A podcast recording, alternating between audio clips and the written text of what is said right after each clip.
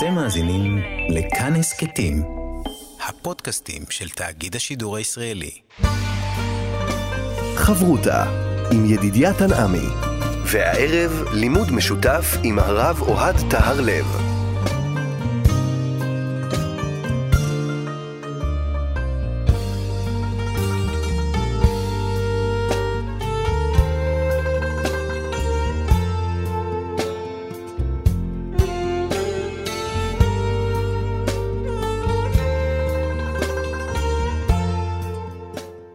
שלום, כאן מורשת, חבותה לימוד משותף עם רבנים ואנשי חינוך בנושא תנ"ך, הלכה ואמונה. היום אנחנו לומדים אגדה יחד עם הרב אוהד תיארלב, ראש מדרשת אות לידנבאום מרבני בית הלל, וכאן ליד המיקרופון ידידיה תנעמי, שלום לך כבוד הרב.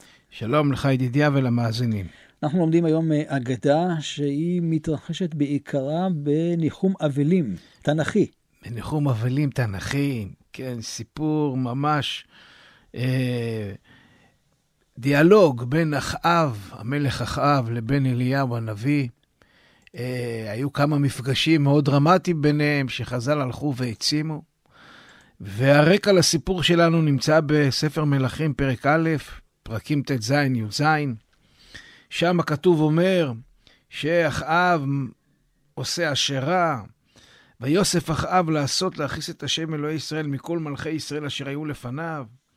בונה מזבח לבעל, בית הבעל אשר בשומרון, ואומר לנו הכתוב, בימיו בנה חיאל בית האלי את יריחו, יריחו עם ה'. בסוף, באווירם בכורו יסדה, ובסיגוב צעירו הציב דלתיה, כדבר השם אשר דיבר ביד יהושע בן נון. פסוק לא ברור, לא מובן, מעין כתב חידה, ומיד אחרי זה הכתוב ממשיך, במלכים י"ז, ויאמר אליהו התשבי מתושבי גלעד אל אחאב, חי השם אלוהי ישראל, אשר עמדתי לפניו, אם יהיו השנים האלה טל ומטר כי הם לפי דברי. ואליהו אומר לאחאב, לא יהיה יותר גשם, ודבר השם אליו לאמור, לך, איך תרד לנחל, העורבים יגדגו לך, יקלקלו לך. וכולי וכולי, ולא ברור הקשר בין אה, מה שעושה חיאל בית האלי, לבין אליהו פתאום מדבר אל אחאב בבת אחת, ואומר לו, לא יהיה יותר גשם, לא יהיה יותר מטר. זאת אומרת, היה פה איזשהו סיפור באמצע, ואת החלל הזה חז"ל באו למלא במסכת סנהדרין בדף קי"ג עמוד א'. שם מסופר, יש דיון לגבי עיר הנידחת.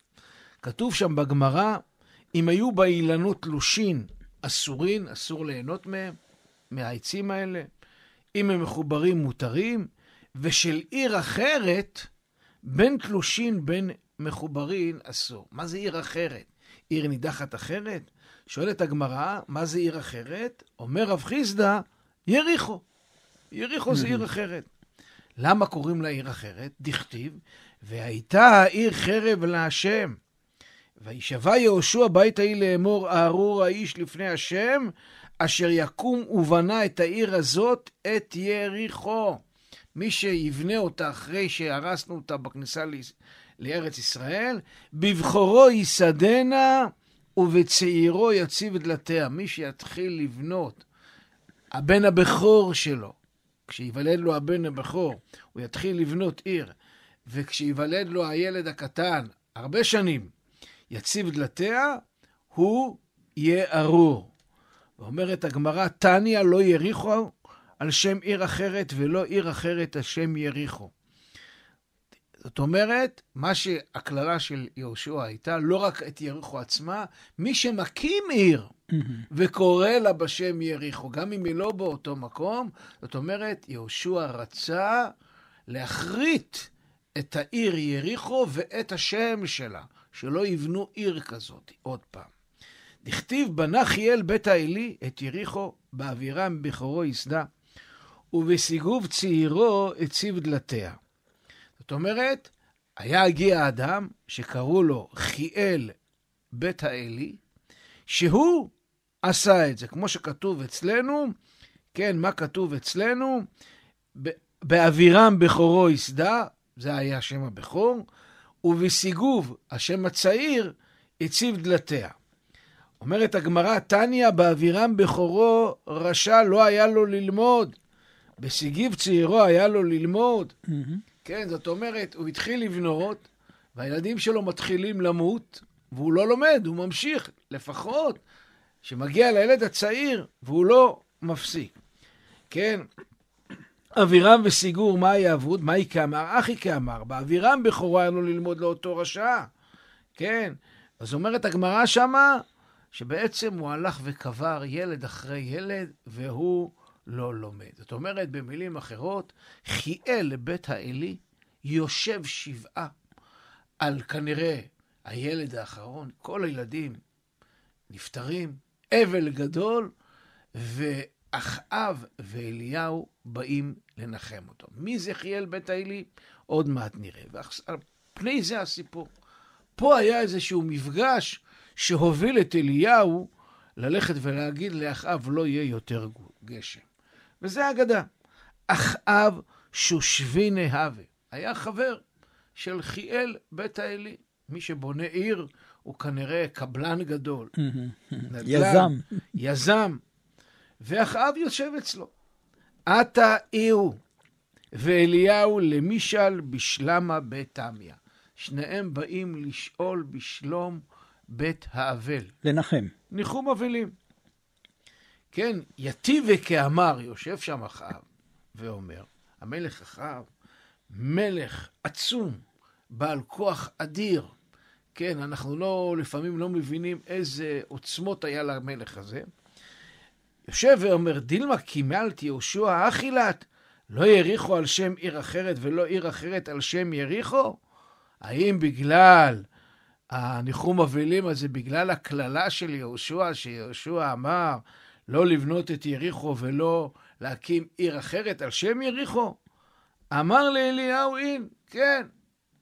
כן, הוא פתח שם בשיח. אומר לו אחאב, אמר להשתא לוטתא דמשה לא קמא קיימא. דכתיב וסרתם ועבדתם, וכתיב וחרף השם בכם ועצר את השמיים. אומר אחאב, עכשיו קללתו של משה לא התקיימה. משה הרי קילל ואמר שמי שיעבוד עבודה זרה ועצר את השמיים ולא יהיה מטר, וההוא גברא, אותו אדם, הכוונה... אחאב? אחאב עצמו, אוקים לעבודת כוכבים על כל תלם ותלם. יש איזה מלך שזה הוא, כן, בונה עבודת כוכבים בכל הר והר, בכל גבעה וגבעה, ולא שביק למיתרא דמיזל מיסגדלה, כן, ולא מפסיק הגשם כן. לעצור אותי ללכת אה, לעבוד על כל... אה, אני ממשיך לעבוד עבודה זרה והגשם ממשיך, כן. הוא מתריס כלפי אה, אליהו הנביא. מתריס כלפי אליהו. אז אם קללתו של משה, הנה, תראה, דבריו של משה לא עומדים במבחן המציאות, כי אני ממשיך לעבוד עבודה זרה, והגשם ממשיך. לוטתא דיהושע תלמידא מקיימא? האם קללתו של יהושע התלמיד תתקיים אם קללתו של הרב לא מתקיימת? בטח ובטח שקללתו של התלמיד לא תתקיים, ולכן לא בגלל זה מתו בניו של חיאל בית האלי. אלא זה משהו מקרי כנראה. משהו מקרי, הוא כפר בחיבור כן. בין שני האירועים האלה. מיד, ויאמר אליהו התשבי מתושבי גלעד, חי השם אלוהי ישראל, אם יהיה טל ומטר. כן, מה הוא עשה? הוא אמר, לא יכול להיות. יש פה כפירה. המציאות לא מסתדרת לפי ההבטחות. באי רחמי, התפלל לקדוש ברוך הוא, והבו לאקלידה דמטרה. נתנו לו את מפתח של הגשמים. של הגשמים. זאת אומרת, הוא קיבל באותו רגע את היכולת לעצור את השמיים. וקם ואזל, ונעמד והלך מהניחום אבלים. מהניחום אבלים האלה. ואז ממשיך הכתוב ואומר, ויהי דבר השם אליו לאמור, לך מזה, ופנית לך קדמה, ונסתרת בנחל כרית, והעורבים מביאים לו לחם ובשר בבוקר, כן? מאיפה הביאו לו את הבשר, את האוכל?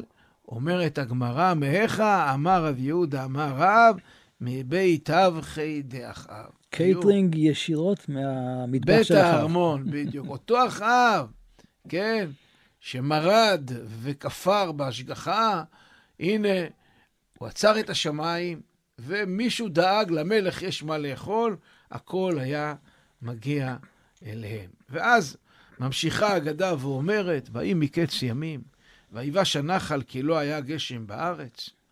כן, כבר אין שם מה לשתות. כיוון דחזה דאיכא צערא בעלמא, ראה שיש צער בעולם.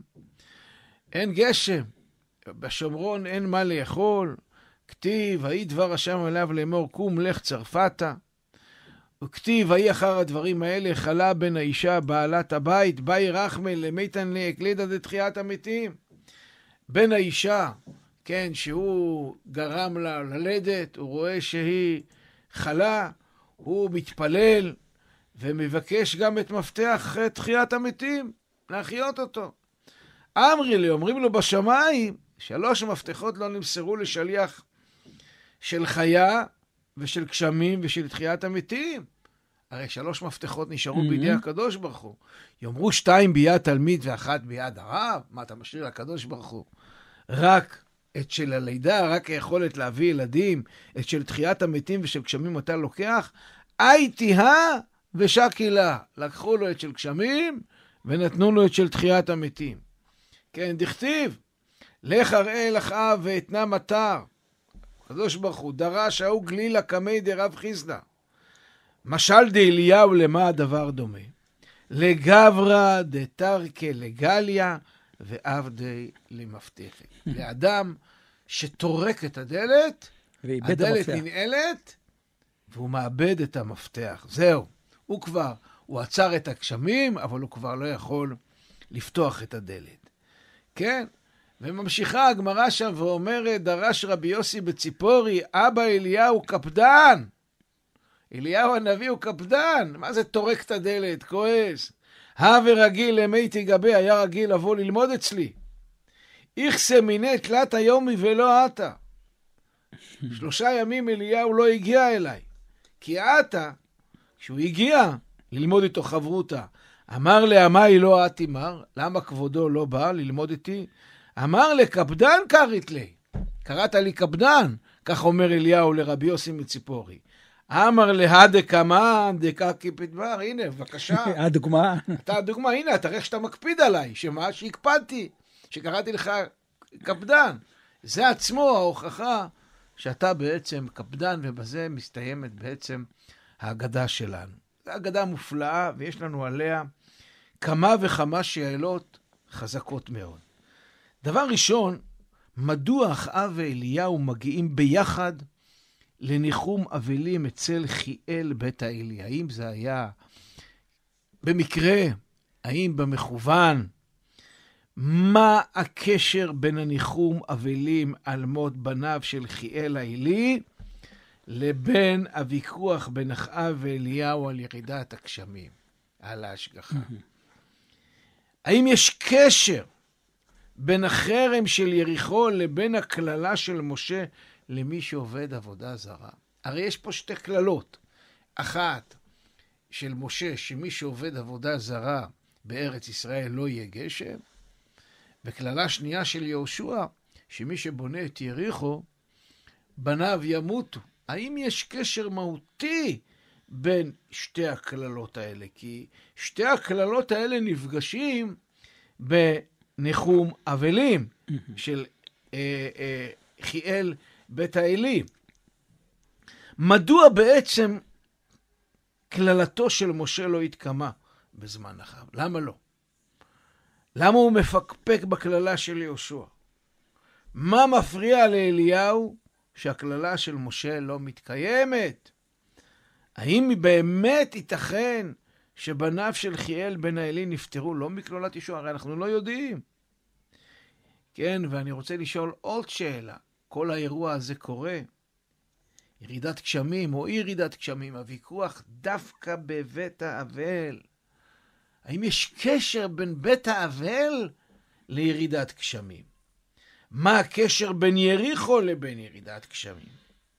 מה משמעות השם חיאל בית האלי? מה פשר ההשוואה לטריקת דלת ועיבוד המפתח?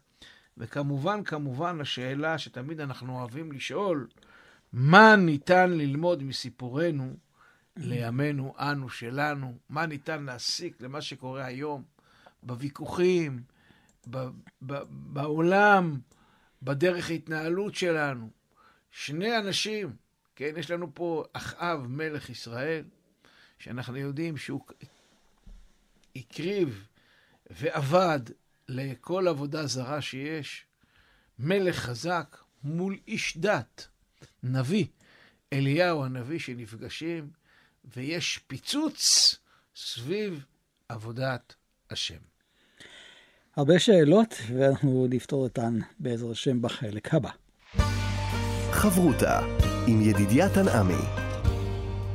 חברותה כאן במורשת, חברותה בהגדה, יחד עם הרב אוהד טהרלב. אנחנו עכשיו אה, מנסים ללמוד את ההגדה הזאת, להבין את כל המשמעויות והסמלים שנמצאים כאן, ואולי נפתח קודם כל עם העיר יריחו. היא בעצם הייתה הסיבה לכל מה שקרה כאן בהגדה. למה דווקא יריחו?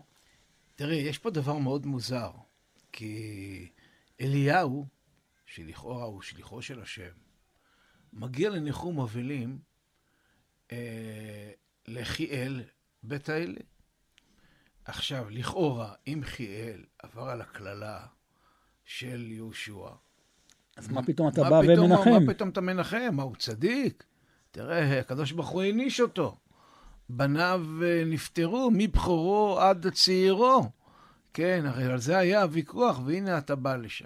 אז קודם כל אומר... אולי הוא בא בשביל אה, למצוא איזו הזדמנות לפגוש את אחיו ולגעת בנקודה. זאת אומרת, כל האנשים החשובים באים. כן. ו... תראה, לכאורה הוא בא כי הוא באמת רצה לנחם אבלים. אה, ניתן לומר, ככה כותב המהר"ל, שהוא לימד עליו זכות. למה הוא לימד עליו זכות? כי הנביא אומר לנו שבימיו בנה חיאל בית האלי את יריחו. יריחו עם ה'.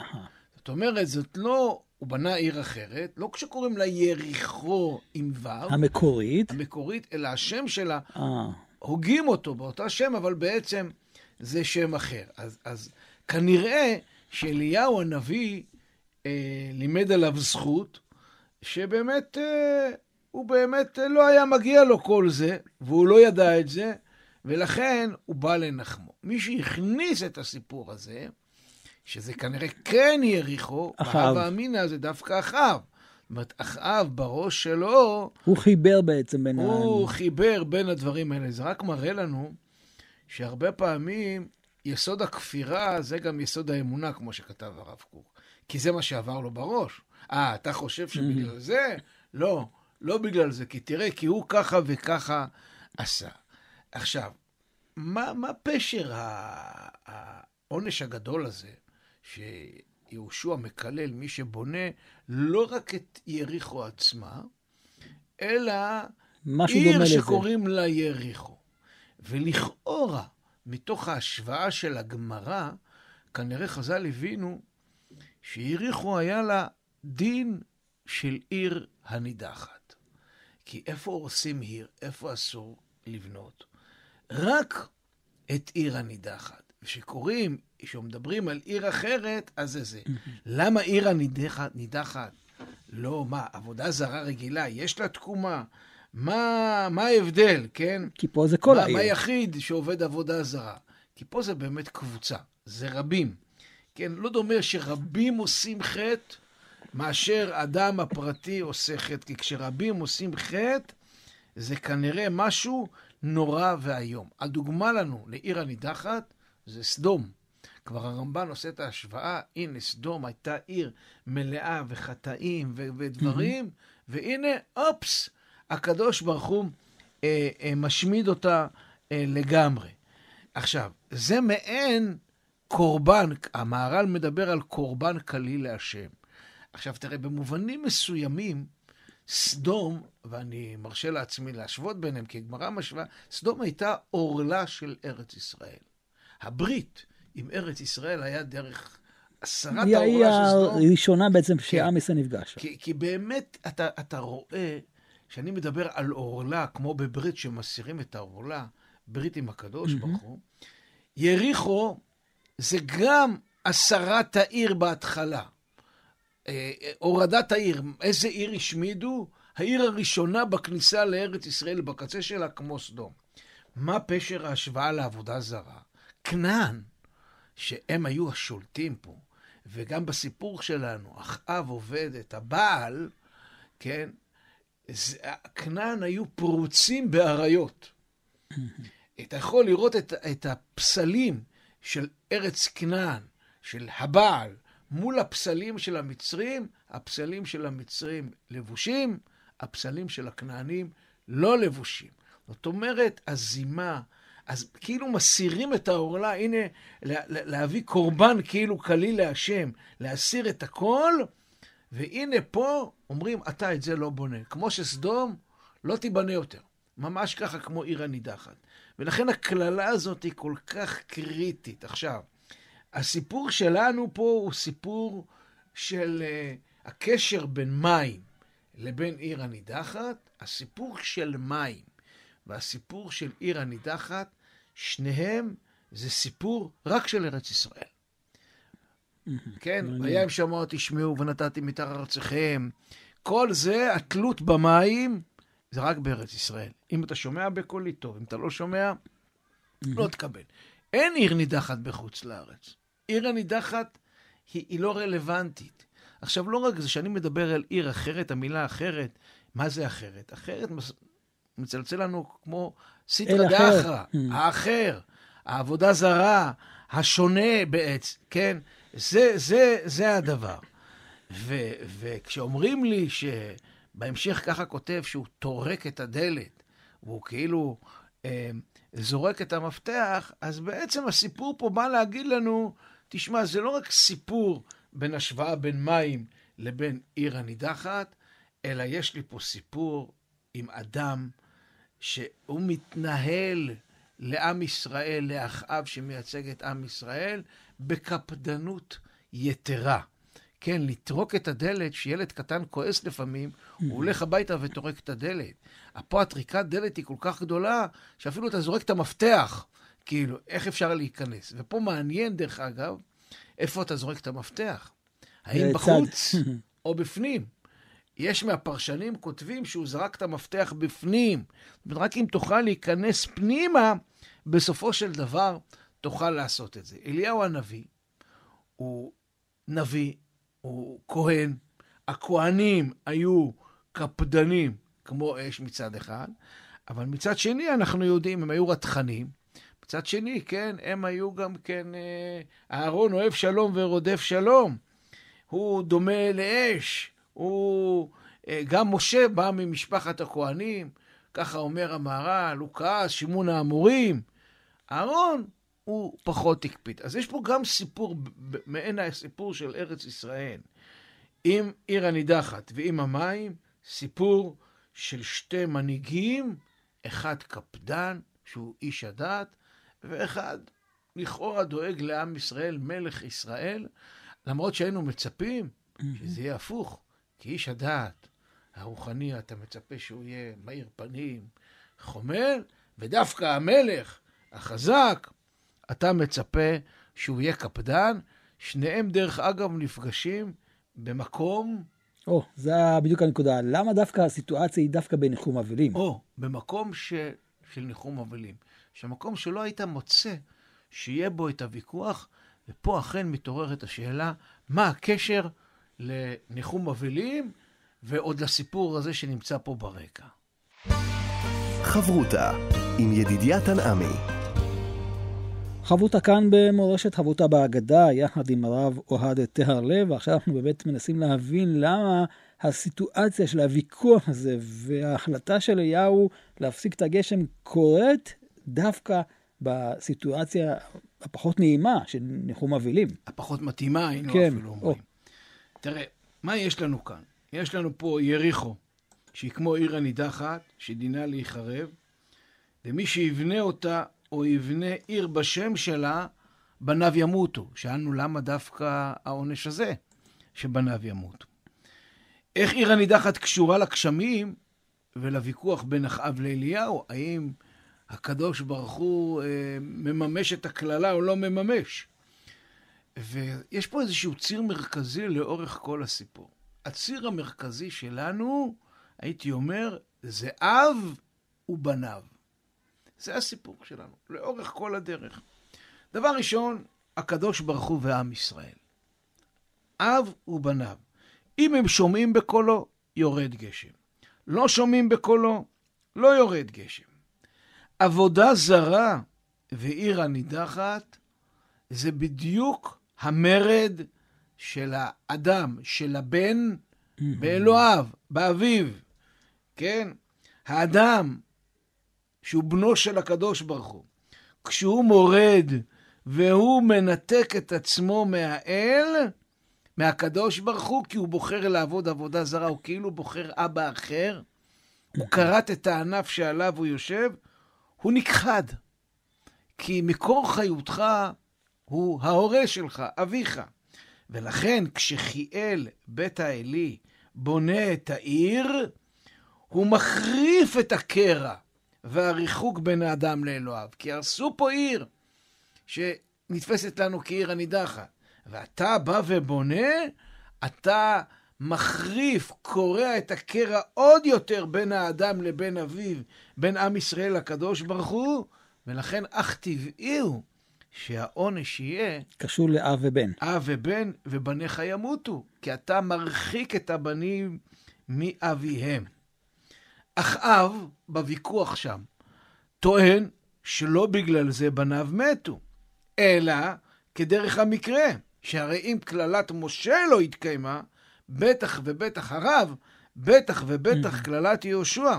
זאת אומרת, אין קשר בין עבודה זרה לירידת גשמים. יש כאן דבר מעניין, אני, שאמרת אח אב, שמעתי עוד פעם את האב פה. נכון, גם זה יש לנו פה. כן. אח אב זה כאילו אח של האב, ועוד מעט נתייחס למשמעות של השמות. תראה, ירידת גשמים זוהי השפה שהקדוש ברוך הוא מדבר עם בניו. כן? ונתתי מתר ארציכם בעיתו. נגד זה יוצא אחאב. אין. ירידת גשמים היא לא זאת שמבטאת את, ה, את הסיפור הזה. לדעתו אין שיח בין הקדוש ברוך הוא, בין האל שבשמיים לבין בניו. הרי אנחנו מאמינים שזה השיח. כן? כשיורד גשם, הקדוש ברוך הוא מאיר לנו פנים. השמיים לא קשים, השמיים מתרככים. עכשיו תראה מה זה. אחאב עובד עבודה זרה לאליל שקוראים לו הבעל. כן, הבעל הוא אל כנעני, ובואו נזכור את המושג שדה בעל, שכביכול השמיים mm, יפה. מורידים את הגשם. כשאליהו מבקש את המפתח לירידת הגשמים ומבקש לעצור את הגשמים, הוא בעצם לא רק מתמודד מול אחאב, מול הטענה של אחאב, הוא מתמודד מול האל שהם מגדירים אותו, שמוגדר כבעל. זאת אומרת, בא פה בן אדם, מתמודד מול האל הכנעני, ויכול לו. כי האל, הבעל, שאתה עובד לו אחאב, הנה, אני חזק ממנו. עצרתי את הגשמים. אותו דבר יריחו. יריחו יש בה משהו של הפרשת חלה של ארץ ישראל. ראשית הריסותכם. ממש ככה. מה זה הפרשת חלה? הפרשת חלה מייצרת את האמירה של התלות של הארץ בקדוש ברוך הוא. זה הברכה של, האיש, של העיסה, כן? של נתינת החיים בארץ. ו, ואם תרצה, הנושא של חיים והפרשת חלה, שלושה דברים, נשים מתות בשעת לידתן. אחד מהם זה הפרשת חלה. הקשר הזה בין האב לבין הבן, שזה הציר המרכזי שלנו, בין הקדוש ברוך הוא לאדם, בא לידי ביטוי גם בשלושת המפתחות שבידי הקדוש ברוך הוא, שלא נמסרו בידי שליח, ואליהו ביקש אותם. גשמים, תחיית המתים ולידה, חיה, הולדה. מה המחנה המשותף? אם תרצה, הבאת חיים בעולם. המשכיות, כן? הולדה, גשמים שמביאים חיים ופרנסה, וכמובן תחיית המתים. מה מביא לנו את החיים בעולם, את ההמשכיות? זה הקשר עם הקדוש ברוך הוא. עבודה זרה זה... ניתוק. ניתוק הקשר, ממש ככה. זאת אומרת, אותם מפתחות שאליהו הנביא ביקש, הם מבטאים חיים, המשכיות. לכן הקדוש ברוך הוא השאיר את זה אצלו, אבל אליהו מבקש. וכאן מגיעה ההקפדה והקנאות של אליהו. חז"ל אומרים לנו, הרי בהמשך הפרק הוא מגיע לאישה הצרפתית, שיונה בן אמיתי היה זה שאליהו החיה אותו. ולמה קוראים לו יונה בן אמיתי? כיוון שאליהו היה איש אמת, כן? אם תרצה, יש לנו כמה וכמה השוואות בין אה, אליהו ליונה. אפשר להרחיב על זה הרבה מאוד, כי אליהו עולה בסערה השמיימה, ויונה יורד בסערה למים. למים, ממש ככה, כן? ו, ובאמת, אחרי שאליהו מחי- מחיה את אותו ילד שחז"ל טוענים שהוא יונה בן אמיתי, כתוב, ותאמר האישה אל אליהו, אתה זה ידעתי כי איש אלוהים אתה, ודבר השם בפיך אמת.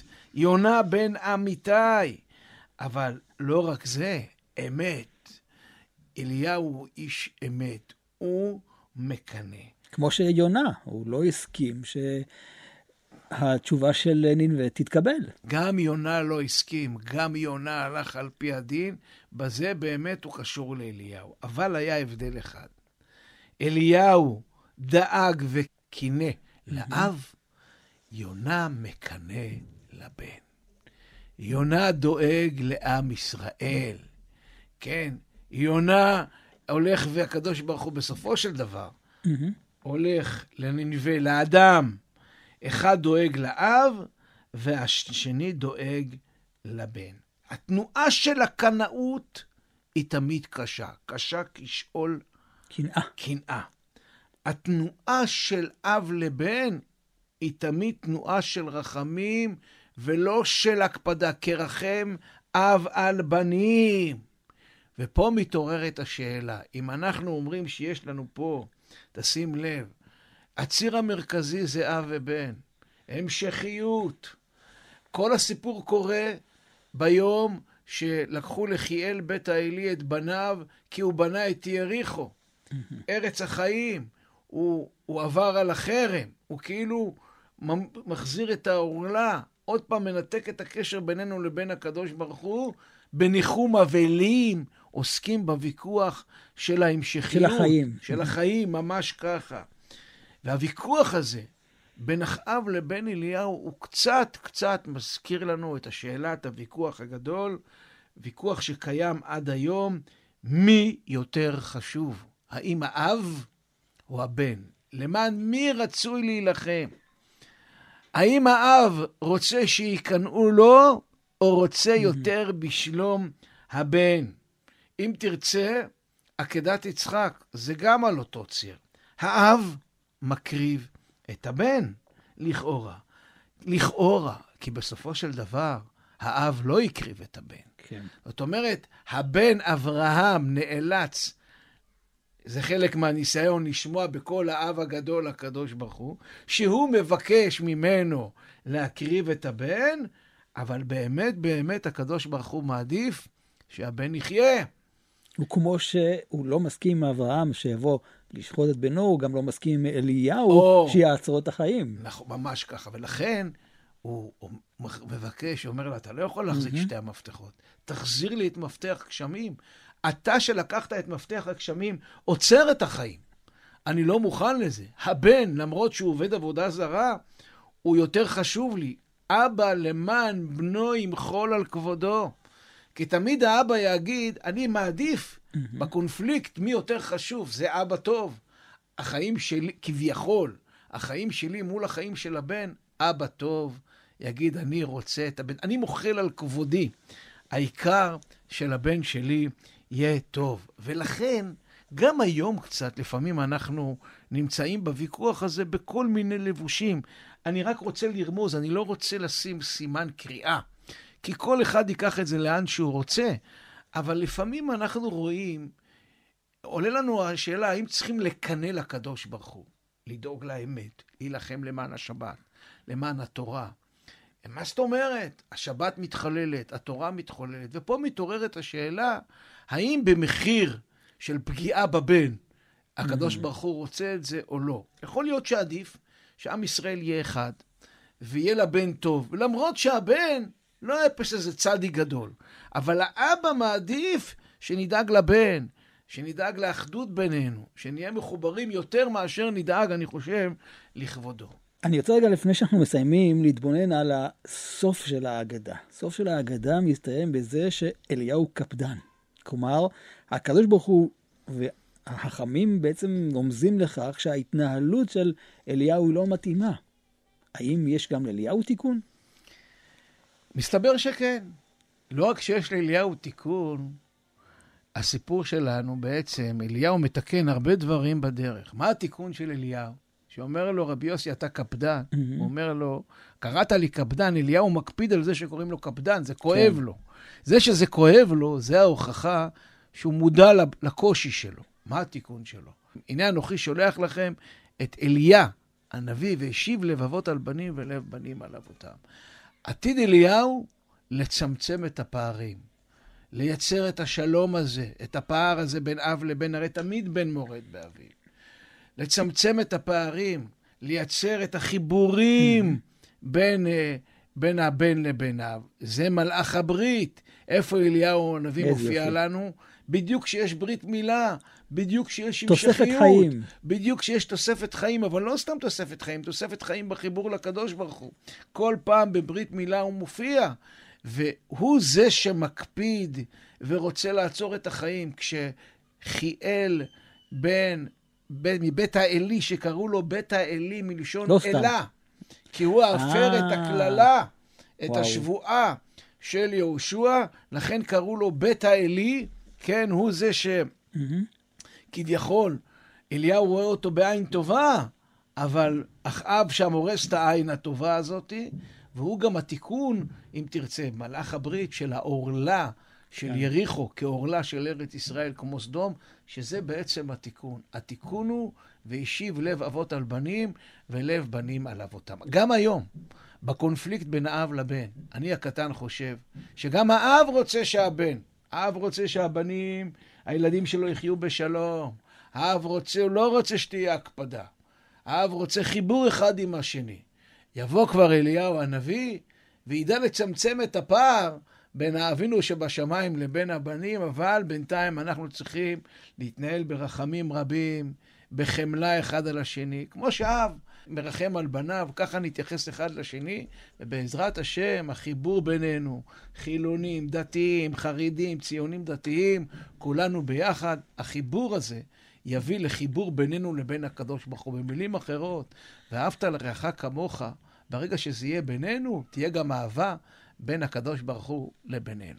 יישר כוח, תודה רבה לך, הרב אוהד תהרלב, ראש מדרשת אות לידנבאום, רבני בית הלל, כאן ידידיה תנעמי. אנחנו עוד נשוב וניפגש בחברותה הבאה. בעזרת השם, בשבוע הבא. ואנחנו אה, נאמר לכם שאפשר להאזין לתוכנית הזאת באתר כאן מורשת ובשאר יישומי ההסכתים. אתם מאזינים לכאן הסכתים, הפודקאסטים של תאגיד השידור הישראלי.